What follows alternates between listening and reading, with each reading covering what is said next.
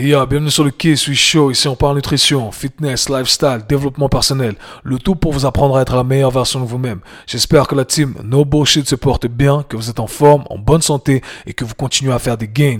Les amis, dans cet épisode on va parler mobilité et dans un premier temps on va parler d'un exercice qui est devenu super populaire dans l'industrie du fitness francophone. Cet exercice est le Jefferson Curl. Et vous me connaissez, je suis un peu taquin, je charrie à chaque fois même si c'est que du love.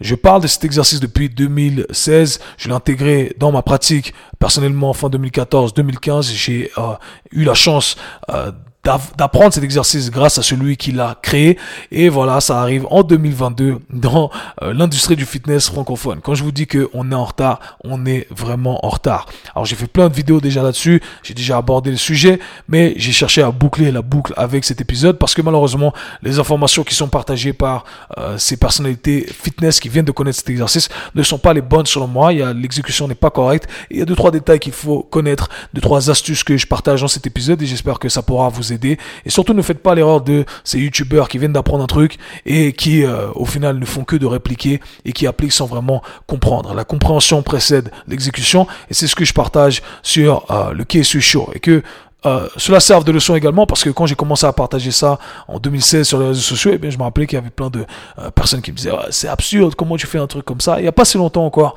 des gens me disaient ça dans euh, l'industrie du fitness francophone, et voilà que hey, maintenant, attention, deux mille vingt-deux, et euh, là les gens euh, doivent avoir les études à l'appui. Ah oh, ok, bon, c'est comme ça, c'est le game, it is what it is. Dans un deuxième temps, on parle de mobilité lestée, le fait d'utiliser des charges externes, des poids, pour se tirer plus profondément dans des positions de stretch. Je vous explique s'il faut le faire, si oui, quand il faut le faire, à quel moment on se sent prêt, à quel stade on peut utiliser des charges externes.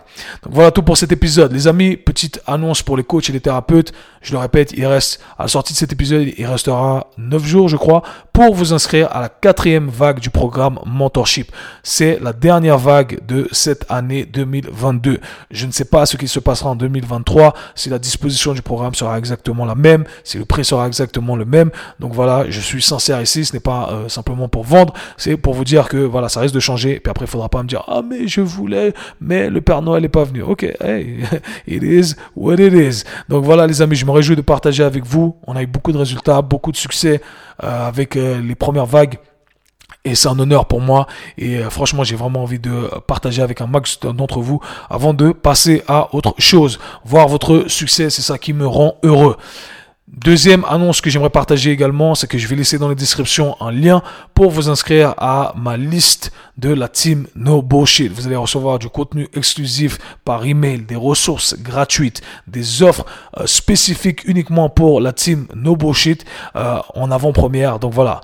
Euh, cliquez sur les liens dans la description, rejoignez la liste, on va bombarder, croyez-moi, j'ai mis le mode monstre, monstre, monstre, et on va être monstrueux. Donc voilà tous les amis, rappelez-vous d'exécuter, comprendre avant, rejoignez la liste, rejoignez la team No Bullshit des coachs à travers le programme. Et dans cet épisode, on parle mobilité, on parle de Jefferson Curl et de mobilité lestée. Let's get it. Bienvenue dans un nouvel épisode les amis. Dans cet épisode, on va parler mobilité. Dans un premier temps, on va parler du Jefferson Curl, un exercice qui est devenu super populaire dans la francophonie. Je vais vous parler des confusions qu'il y a autour de cet exercice et des erreurs qui sont commises lors de son exécution. Dans un deuxième temps, on va parler de mobilité lestée et on va répondre à la question suivante. Faut-il faire de la mobilité lestée? Et si oui, quand?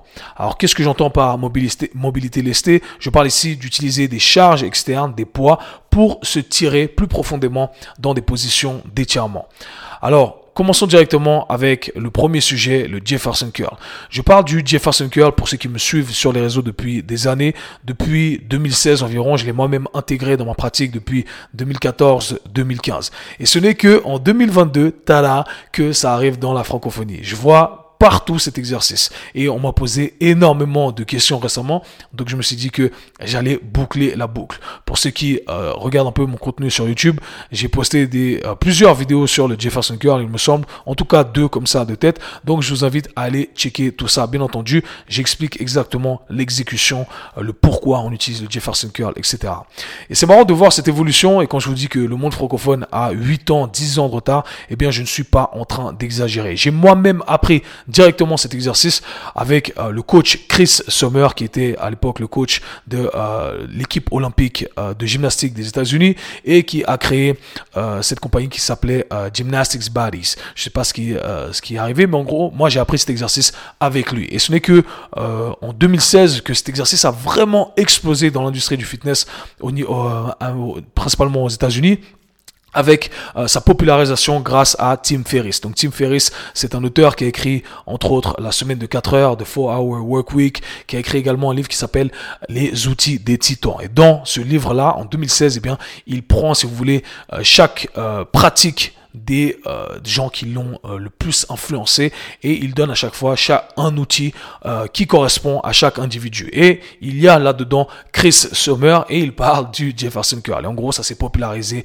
comme ça. Alors, qu'est-ce que le Jefferson Curl, pour ceux qui ne savent pas de quoi on parle? Le Jefferson Curl est un exercice qui consiste à fléchir sa colonne vertébrale avec une charge externe. Donc, on fait une flexion de la colonne vertébrale complètement, et on rajoute une charge externe. Et, euh, bien entendu, pendant longtemps, dans l'industrie du fitness, et eh bien c'était le truc à ne pas faire. Il ne fallait jamais fléchir sa colonne vertébrale, et euh, c'était vraiment, c'était le truc horrible, ok. Et encore aujourd'hui, on va voir certains experts de la biomécanique, je mets ça entre guillemets ici, qui vont vous dire que c'est euh, le truc horrible, il ne faut pas faire, vous allez vous briser la colonne vertébrale, vous avez, vous allez avoir une fracture des disques, et cetera, et cetera. Bien entendu, j'ai déjà démonté tout ça, c'est du bullshit. Alors, bien, je vais euh, élaborer un peu plus là-dessus, comme ça, on n'aura plus de questions à se poser concernant le Jefferson Curl, parce que j'en ai un peu marre d'en parler, ok?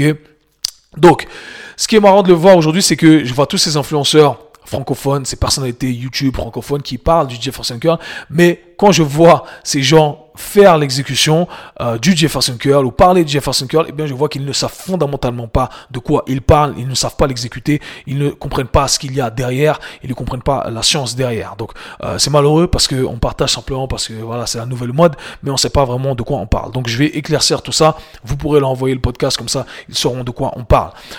Commençons directement par euh, la première confusion. Il y a une première confusion avec le Jefferson Curl qui est euh, d'associer le Jefferson Curl au deadlift avec le dos rond. Et on voit des gens qui font des deadlifts avec le dos rond et qui disent oh, regardez mon Jefferson Curl. Ce sont deux choses qui sont complètement euh, différentes en soi parce que le stress euh, mécanique est distribué de manière différente. Okay, donc le Jefferson Curl, on exécute cette flexion de la colonne vertébrale avec les jambes complètement tendues. Parce que le but, c'est de placer un stress plus important au niveau de la colonne vertébrale. Bien entendu, les ischio-jambiers vont être engagés lorsqu'on va remonter la charge, descendre la charge, mais il y a un stress qui est plus important au niveau de euh, la colonne vertébrale. On va pas faire euh, d'extension de hanche pour lever la charge, mais plutôt une extension de la colonne vertébrale. Ok, ça, c'est très important à comprendre. Versus faire un deadlift avec le dos rond, c'est-à-dire que dans ce cas-là, on a les genoux qui sont légèrement fléchis et on va remonter la charge, donc on va quand même enrouler sa colonne vertébrale en bas, mais on a plus de flexion de hanche et de flexion de genou, ce qui veut dire que on va placer un plus grand stress au niveau des ischio-jambiers et des extenseurs de hanche et qui est les fessiers, et cetera. Donc en gros, ce que je suis en train de dire ici, c'est que lorsque vous faites un deadlift à dos rond, eh bien on va plutôt placer la charge au niveau des ischio-jambiers et des fessiers, plutôt que sur la colonne vertébrale, plutôt sur cette musculature et ces tissus conjonctifs qui euh, se trouvent autour de de la colonne vertébrale, ok? Donc ça, c'est vraiment une différence fondamentale parce que au final, on sélectionne un exercice pour créer certaines adaptations et pas simplement se dire oh, je suis en train de lever le plus de poids possible. Non non, c'est pas ça. Je suis en train de rendre mes tissus meilleurs.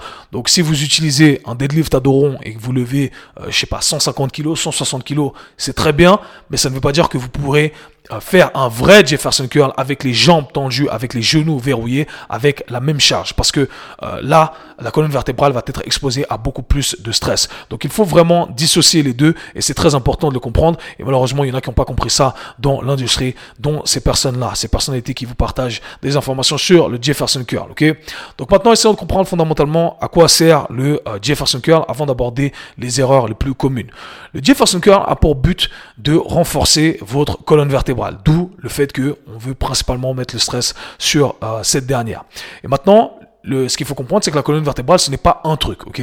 La colonne vertébrale, c'est une composition de trucs. C'est une composition de plusieurs articulations qu'on appelle les vertèbres. Chaque vertèbre a la capacité de bouger. Donc, chaque vertèbre va pouvoir, euh, chaque vertèbre a donc des tissus autour de ces dernières qui lui permettent de bouger, donc d'absorber de la force et de produire de la force. Et le but avec le Jefferson Curl, eh bien, c'est de solliciter chacune de ces vertèbres. Donc, on veut mobiliser chacune de ces vertèbres dans un premier temps et les exposer à la charge à laquelle on va être exposé, ok? Et ça, c'est ce qu'on a tendance à oublier. On pense que le Jefferson Curl, eh bien, ce n'est que pour la partie lombaire, le bas de la colonne vertébrale. Or, ce n'est pas le cas. La colonne, euh, le Jefferson Curl, c'est pour toute la colonne vertébrale, à condition, encore une fois, qu'on l'exécute correctement. Et donc, ça m'amène à parler des euh, erreurs les plus communes lorsque je euh, vois le Jefferson Curl être exécuté sur les réseaux sociaux, sur YouTube, et cetera. La première erreur, comme j'ai dit, c'est de ne pas garder les jambes tendues. Maintenant, on peut adapter le tout en fonction de la personne qu'on a en face de nous. Certaines personnes, en gardant les jambes tendues, vont sentir plutôt un stress au niveau des ischio-jambiers et moins au niveau de la colonne vertébrale. Dans ce cas-là, on pourrait trouver un autre positionnement de façon à viser plutôt la colonne vertébrale et euh, non pas les ischios si tel était notre but. Et dans ce cas-là, eh bien, ça serait intéressant éventuellement de fléchir euh, les genoux et de viser la colonne vertébrale. Mais attention, l'intention a beaucoup d'importance ici. On ne veut pas lever la charge en faisant une extension de hanche trop importante. On veut plutôt s'attarder sur la colonne vertébrale. Alors, ça, c'est des détails, mais ce sont des détails qui ont beaucoup d'importance parce qu'à chaque fois, euh, à chaque fois, bien entendu, l'intention fait la différence. Ok. Et dans mon programme Mentorship, eh bien, il y a une partie évaluation et je parle justement de tous ces détails que les professionnels du sport et de la santé doivent connaître lorsqu'ils analysent un Jefferson Curl. Donc voilà, shameless plug. Inscrivez-vous pour en apprendre plus là-dessus. La deuxième erreur donc qui complète ce que je viens de dire, c'est que la plupart des gens, lorsqu'ils font cet exercice, ne segmentent pas leur colonne vertébrale. Donc ils pensent simplement qu'il faut ramener la charge vers le bas et ils arrondissent leur colonne vertébrale, ils descendent. Ok. Le problème avec ça, c'est que on ne fait que de renforcer un mouvement compensatoire. La plupart des gens n'ont pas la capacité de segmenter leur colonne vertébrale, principalement la partie thoracique de la colonne vertébrale, donc le haut de la colonne vertébrale. Ce qui veut dire que toutes les contraintes sont placées directement sur la partie lombaire. Donc en gros, c'est le bas du dos qui travaille tout le temps, tout le temps, tout le temps, ok, dans les exercices qu'on fait au quotidien, euh, dans notre activité. Et du coup, eh bien, avec le Jefferson Curl, on a l'opportunité de faire en sorte que toute la colonne vertébrale travaille, que le haut de la colonne vertébrale soit sollicité également. Et c'est ce qu'on veut faire. Et du coup, si on néglige cet aspect-là, cet aspect segmentation, cet aspect bouger partie par partie, eh bien, au final, on perd les bénéfices de l'exercice. Ok? Donc, on veut segmenter chacune de ces parties. Vous voulez penser à enrouler votre colonne vertébrale un peu comme si on enroulait une serviette. Ok? On veut pas plier la serviette. C'est un peu ce que la plupart des gens font, d'accord? Ils plient, ils se plient et on a justement un point de levier au niveau de la colonne vertébrale, euh, au niveau de la partie lombaire, pardonnez-moi, éventuellement au niveau des hanches, mais on n'a pas un pli, si vous voulez, au niveau de chaque vertèbre. Et nous, ce qu'on aimerait avoir, c'est un pli au niveau de chaque vertèbre. Chaque vertèbre va être exposée à, à la charge à un certain moment. Et c'est ça le but et c'est très important de le faire. Et gardez ça en tête pour ce qu'on va aborder après. Et euh, la troisième erreur, eh bien, c'est de ne pas respecter les progressions avant de mettre de la charge. Alors, avant de mettre de la charge, parce que c'est encore un, le nouvel exercice. Donc on dit voilà, ça c'est le nouvel exercice. Euh, commencez avec dix kilos, commencez avec vingt kilos, et puis après vous allez augmenter, et cetera. Ou commencez avec cinq kilos. Et encore une fois, ce sont des euh, données, des euh, nombres ou des chiffres qui sont totalement arbitraires. Ok, cinq kilos, peut-être que c'est pas beaucoup pour vous, mais pour certaines personnes, eh bien, ça peut leur causer une blessure. Donc on doit savoir comment commencer. J'ai fait un post euh, sur mon Insta, vous pouvez aller checker ça, un reel où je parle des différentes progressions de euh, la colonne vertébrale, vous pourrez avoir un visuel avec ça. Mais la première chose à apprendre, c'est qu'il faut apprendre à segmenter sa partie lombaire. Donc on a cinq vertèbres au niveau de la partie lombaire. On aimerait être capable de les bouger, bouger chacune de ces vertèbres. Ok, comme ça, la distribution de charge va se faire de manière équivalente au niveau de la zone lombaire. On aimerait faire exactement la même chose au niveau de la partie thoracique. Quand je commence, quand j'initie mon Jefferson Curl, eh bien, je vais chercher à rentrer au maximum chaque vertèbre au niveau de la partie thoracique. Donc ça, ce sont les deux étapes fondamentales. Ensuite, on peut commencer à travailler sur cette segmentation en utilisant une bande élastique pour exposer nos tissus à de la charge. Encore une fois, certains de vous, peut-être que vous êtes déjà assez fort, vous n'êtes pas obligé de passer par cette étape, mais hey, pas tout le monde peut tolérer cinq kilos en euh, fin de flexion de la colonne vertébrale. Donc je vous donne toutes les étapes, à vous de savoir où vous devez vous situer. Ensuite, lorsqu'on passe directement, on commence à intégrer le mouvement qu'on appelle Jefferson Curl.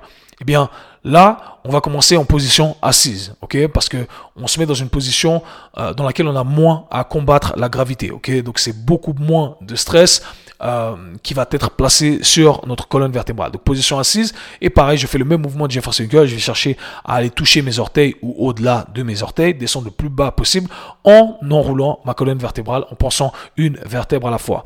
Ensuite, ce n'est que après avoir fait tout ça que je peux éventuellement me mettre debout et faire Euh, mon Jefferson Curl avec les genoux tendus si j'ai réglé ce problème de tension, euh, de euh, limitation au niveau des ischio-jambiers. Et là, à poids de corps, on commence à poids de corps. Commencez toujours à poids de corps. Même pour certains, à poids de corps, ça va être très compliqué. D'ailleurs, pour revenir sur cette confusion, euh, comparaison avec euh, dos rond et euh, jambes tendues, le premier truc que vous allez voir, la première compensation que vous allez voir pour quelqu'un qui a du mal, qui est inconfortable euh, à remonter avec les jambes tendues, qui la colonne donc la colonne vertébrale est trop faible, eh bien c'est qu'on va voir les genoux se plier. Ok, les genoux vont se plier et la personne va vouloir faire une extension au niveau euh, des hanches. Ok, et là on perd le la contrainte qu'on voulait placer sur la colonne vertébrale. Donc encore une fois, gardez ça en tête, c'est euh, très important, d'accord. Donc, une fois qu'on a fait tout ça, après, on peut mettre des charges externes. Et ce n'est qu'après avoir fait tout ça, après avoir maximisé euh, toutes ces progressions, euh, avoir compris l'intention qu'il faut mettre derrière, eh bien, après ça, on peut mettre de la charge externe. J'ai rajouté quelques tips dans mes vidéos YouTube, donc je vous inviterai à aller checker tout ça pour voir comment on fait correctement un Jefferson Curl. La dernière erreur, eh bien, c'est euh, de ne pas respecter le principe de progressivité lorsqu'on va utiliser de la charge externe. Comme je l'ai dit, il ne faut pas écouter les nombres arbitraires qu'on vous donne. On vous dit oui, euh, commencez avec cinq kilos. Non, cinq kilos peut-être c'est trop, ok? Donc commencez à poids de corps, un kilo, deux kilos, trois kilos, quatre kilos. Gardez toujours une marge de sécurité parce que vous ne savez pas comment vous allez vous sentir le lendemain. Et c'est souvent ça qui est tricky, c'est que le lendemain, on ne sait pas vraiment comment on se sent. Ok, donc ça, euh, mieux vaut prévenir que guérir. C'est le terme que euh, je cherchais, c'est l'expression que je cherchais. Donc commencez avec une charge plus légère et vous dites ok, la prochaine fois, je peux augmenter un petit peu et je vais augmenter de cinq à dix pour cent pour toujours être euh, dans euh, la sécurité. Et le dernier tips que je vais vous donner ici concernant le euh, Jefferson Curl, qui est un tips que euh, vous n'allez pas entendre, mais comme ça vous saurez, j'ai bientôt enregistré, comme ça c'est c'est on record baby, et les gens disent ah ouais, c'est Kev qui l'avait dit en deux mille vingt-deux, parce que ça va arriver dans la francophonie en quoi deux mille, deux mille trente, ça va arriver en deux mille trente selon nos estimations. Eh bien, c'est que le Jefferson Curl, vous n'êtes pas obligé de le faire linéairement, c'est-à-dire on n'est pas obligé de le faire tout droit, ok. Vous pouvez aller chercher légèrement d'un côté, légèrement de l'autre côté, ou un peu plus d'inclinaison, un peu plus sur le côté. Et il y a des zones sur lesquelles on peut travailler, ok. Avec mes clients, c'est ce qu'on implémente depuis des années, comme je l'ai dit, depuis deux mille seize, et cetera. C'est ce que j'implémente dans la programmation de mes clients également, ok. Donc on va chercher sur différents spectres de mouvements. C'était pas simplement en haut et en bas. On peut aller un peu sur le côté, un peu sur l'autre côté, et cetera. On va viser des tissus qui sont légèrement différents. On va viser le carré des lombes, mais le carré des lombes, ce n'est pas un truc, c'est plusieurs trucs. Donc on va viser des tissus qui sont légèrement différents. Encore une fois, ne vous faites pas avoir à vous marier à un exercice avec des règles prédéfinies, des règles bidons et complètement arbitraires. Donc voilà, pour le Jefferson Curl, vous avez tous les outils. Est-ce que c'est un bon exercice? Très bon exercice si on respecte les progressions. On commence là où on doit commencer pour ne pas se mettre à risque, d'accord? Et c'est très bien parce qu'on augmente la capacité de notre colonne vertébrale à tolérer de la charge dans la position dans laquelle elle serait normalement la plus vulnérable. Au quotidien, on se baisse pour arrondir, euh, pour porter des charges, donc on arrondit notre dos, et cetera.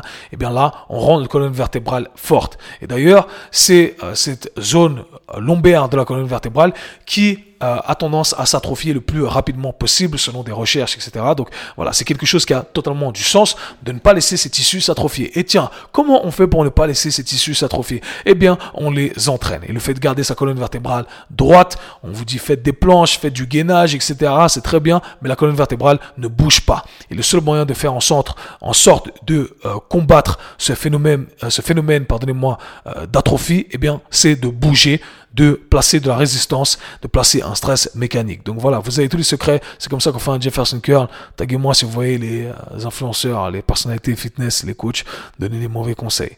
I see you, baby. Et c'est que du love ici. Ensuite, parlons du deuxième sujet d'aujourd'hui. Faut-il faire de la mobilité lestée? Si oui, quand? Ok, la mobilité lestée, qu'est-ce que j'entends par ça? On prend des charges externes pour se tirer un peu plus euh, dans, euh, voilà, en fin d'amplitude de mouvement. Par exemple, le Jefferson Curl. Si je vais chercher sans charge, eh bien, imaginons que j'arrive euh, juste en dessous de mes genoux. Si je rajoute une charge, eh bien, je vais gagner peut-être dix degrés, ok? Je vais pouvoir me tirer un peu plus loin. Et souvent, on se dit, bah, hey, si j'arrive à me tirer un peu plus loin, eh bien, très bien, ben, j'ai tout le temps utilisé des charges. Et c'est là qu'on va utiliser, par exemple, une barre sur son dos pour faire des good mornings, ou, pardonnez-moi, pas des good mornings, le pancake, d'accord? Donc, on va se mettre en position de pancake, on va mettre une barre sur son dos, et on va serrer un peu plus loin dans le stretch. Ou je sais pas, plein de stretch. Pensez à des stretch dans lesquels vous utilisez une charge externe pour vous tirer un, plus profondément dans la position d'étirement. Alors, est-ce que c'est bien? Ah, c'est compliqué comme question. C'est pas que ce n'est pas bien, ce n'est pas que c'est bien, c'est que ça doit être approprié à un moment donné, ok? Et il y a certains problèmes qu'il faut relever dans un premier temps. Et j'ai fait un post récemment sur ça également sur Insta. Donc il y a trois problèmes qui euh, qui existent et qu'il faut garder en tête, ok? Le premier, c'est que lorsque on va se mettre dans une position d'étirement, eh bien on va aller en fin d'amplitude de mouvement et la fin d'amplitude de mouvement, c'est là où nous sommes le plus faibles, c'est là où nos tissus ont le moins de capacité à tolérer de la charge. Donc en gros, c'est très risqué, en fin d'amplitude de mouvement, on veut faire attention. Et le fait d'utiliser des charges externes, eh bien, ça peut vous mettre à risque parce qu'il est très difficile d'estimer exactement la charge qu'on a, qu'on arrive à tolérer dans cette fin d'amplitude de mouvement. Okay, donc, bien entendu, si, euh, imaginons, je veux simplement me tirer plus dans le stretch, et je me dis, ok, je vais prendre un poids de quinze kilos. Ah, mais pas de bol. En fin d'amplitude de mouvement, votre colonne vertébrale ne peut tolérer que dix kilos. Eh bien, qu'est-ce qui se passe? Vous avez perdu tous les bénéfices du stretch. Vous faites un grand pas en arrière parce que maintenant vous êtes blessé et euh, voilà, il va falloir recommencer le processus. Donc, c'est très difficile et voilà pourquoi je ne recommande pas de commencer avec des charges externes. La deuxième, euh, le, le deuxième problème, eh bien, c'est que on a tendance à alimenter des schémas compensatoires lorsqu'on utilise des charges externes. Je reprends euh, l'exemple ici euh, de euh, la colonne vertébrale. Encore une fois, on va parler du pancake. Okay, donc la position de pancake, c'est quand vous faites un grand écart facial et que vous ramenez le torse au sol. Eh bien, ce qui se passe, c'est que euh, au bout d'un moment, lorsque vous avez trouvé la fin d'amplitude de mouvement au niveau de vos tissus des hanches, vous avez stretché au maximum vos adducteurs, stretché au maximum vos ischio-jambiers, eh bien, vous n'êtes pas encore au sol. Vous utilisez une charge sur votre dos et en espérant vouloir aller un peu plus bas. Mais malheureusement, ce qui se passe, eh bien, c'est que votre corps ne va pas vous laisser aller plus bas. Parce que votre corps, il se contracte. C'est ce qui se passe quand on arrive en fin d'amplitude de mouvement. Votre corps contracte euh, les tissus qui sont en train d'être étirés. Parce qu'on a un certain seuil, on a une certaine limite qui est prédéfinie par notre corps. Okay, et donc, votre tissu se contracte. Et là, vous rajoutez une charge en espérant aller un peu plus bas. Et malheureusement, ce qui va se passer dans beaucoup de cas, beaucoup de cas c'est votre corps, il va chercher à aller Euh, du point A au point B, en l'occurrence plus bas, aller toucher le sol, mais il va le faire en compensant, en utilisant une autre articulation. Pour l'exemple du pancake ici, eh bien, on va commencer à arrondir sa colonne vertébrale. Et la charge à ce moment-là, eh bien, elle n'est plus en train d'être distribuée sur les tissus qui devraient être sollicités, pour euh, l'exemple du pancake, les ischio-jambiers, les adducteurs, et cetera. Mais c'est la colonne vertébrale qui va commencer à prendre la charge. Donc cette barre que vous placez sur votre dos, au final, elle n'est pas en train de renforcer vos ischio-jambiers, de vous tirer plus dans le stretch, et tout simplement en train de placer un stress inutile euh, sur votre colonne vertébrale. Et il en va de même pour plein, plein, plein de stretch. Peu importe le stretch auquel vous pensez, la même règle s'applique. Ok, donc ça, c'est euh, très, très, très important. Et la troisième euh, erreur, ou le troisième problème selon moi, c'est que euh, on a tendance à euh, laisser notre ego prendre le dessus, on prend des charges externes et voilà, on combine ces euh, deux premiers problèmes, on risque de se blesser ou on risque de euh, créer des schémas compensatoires ou d'alimenter ces schémas compensatoires.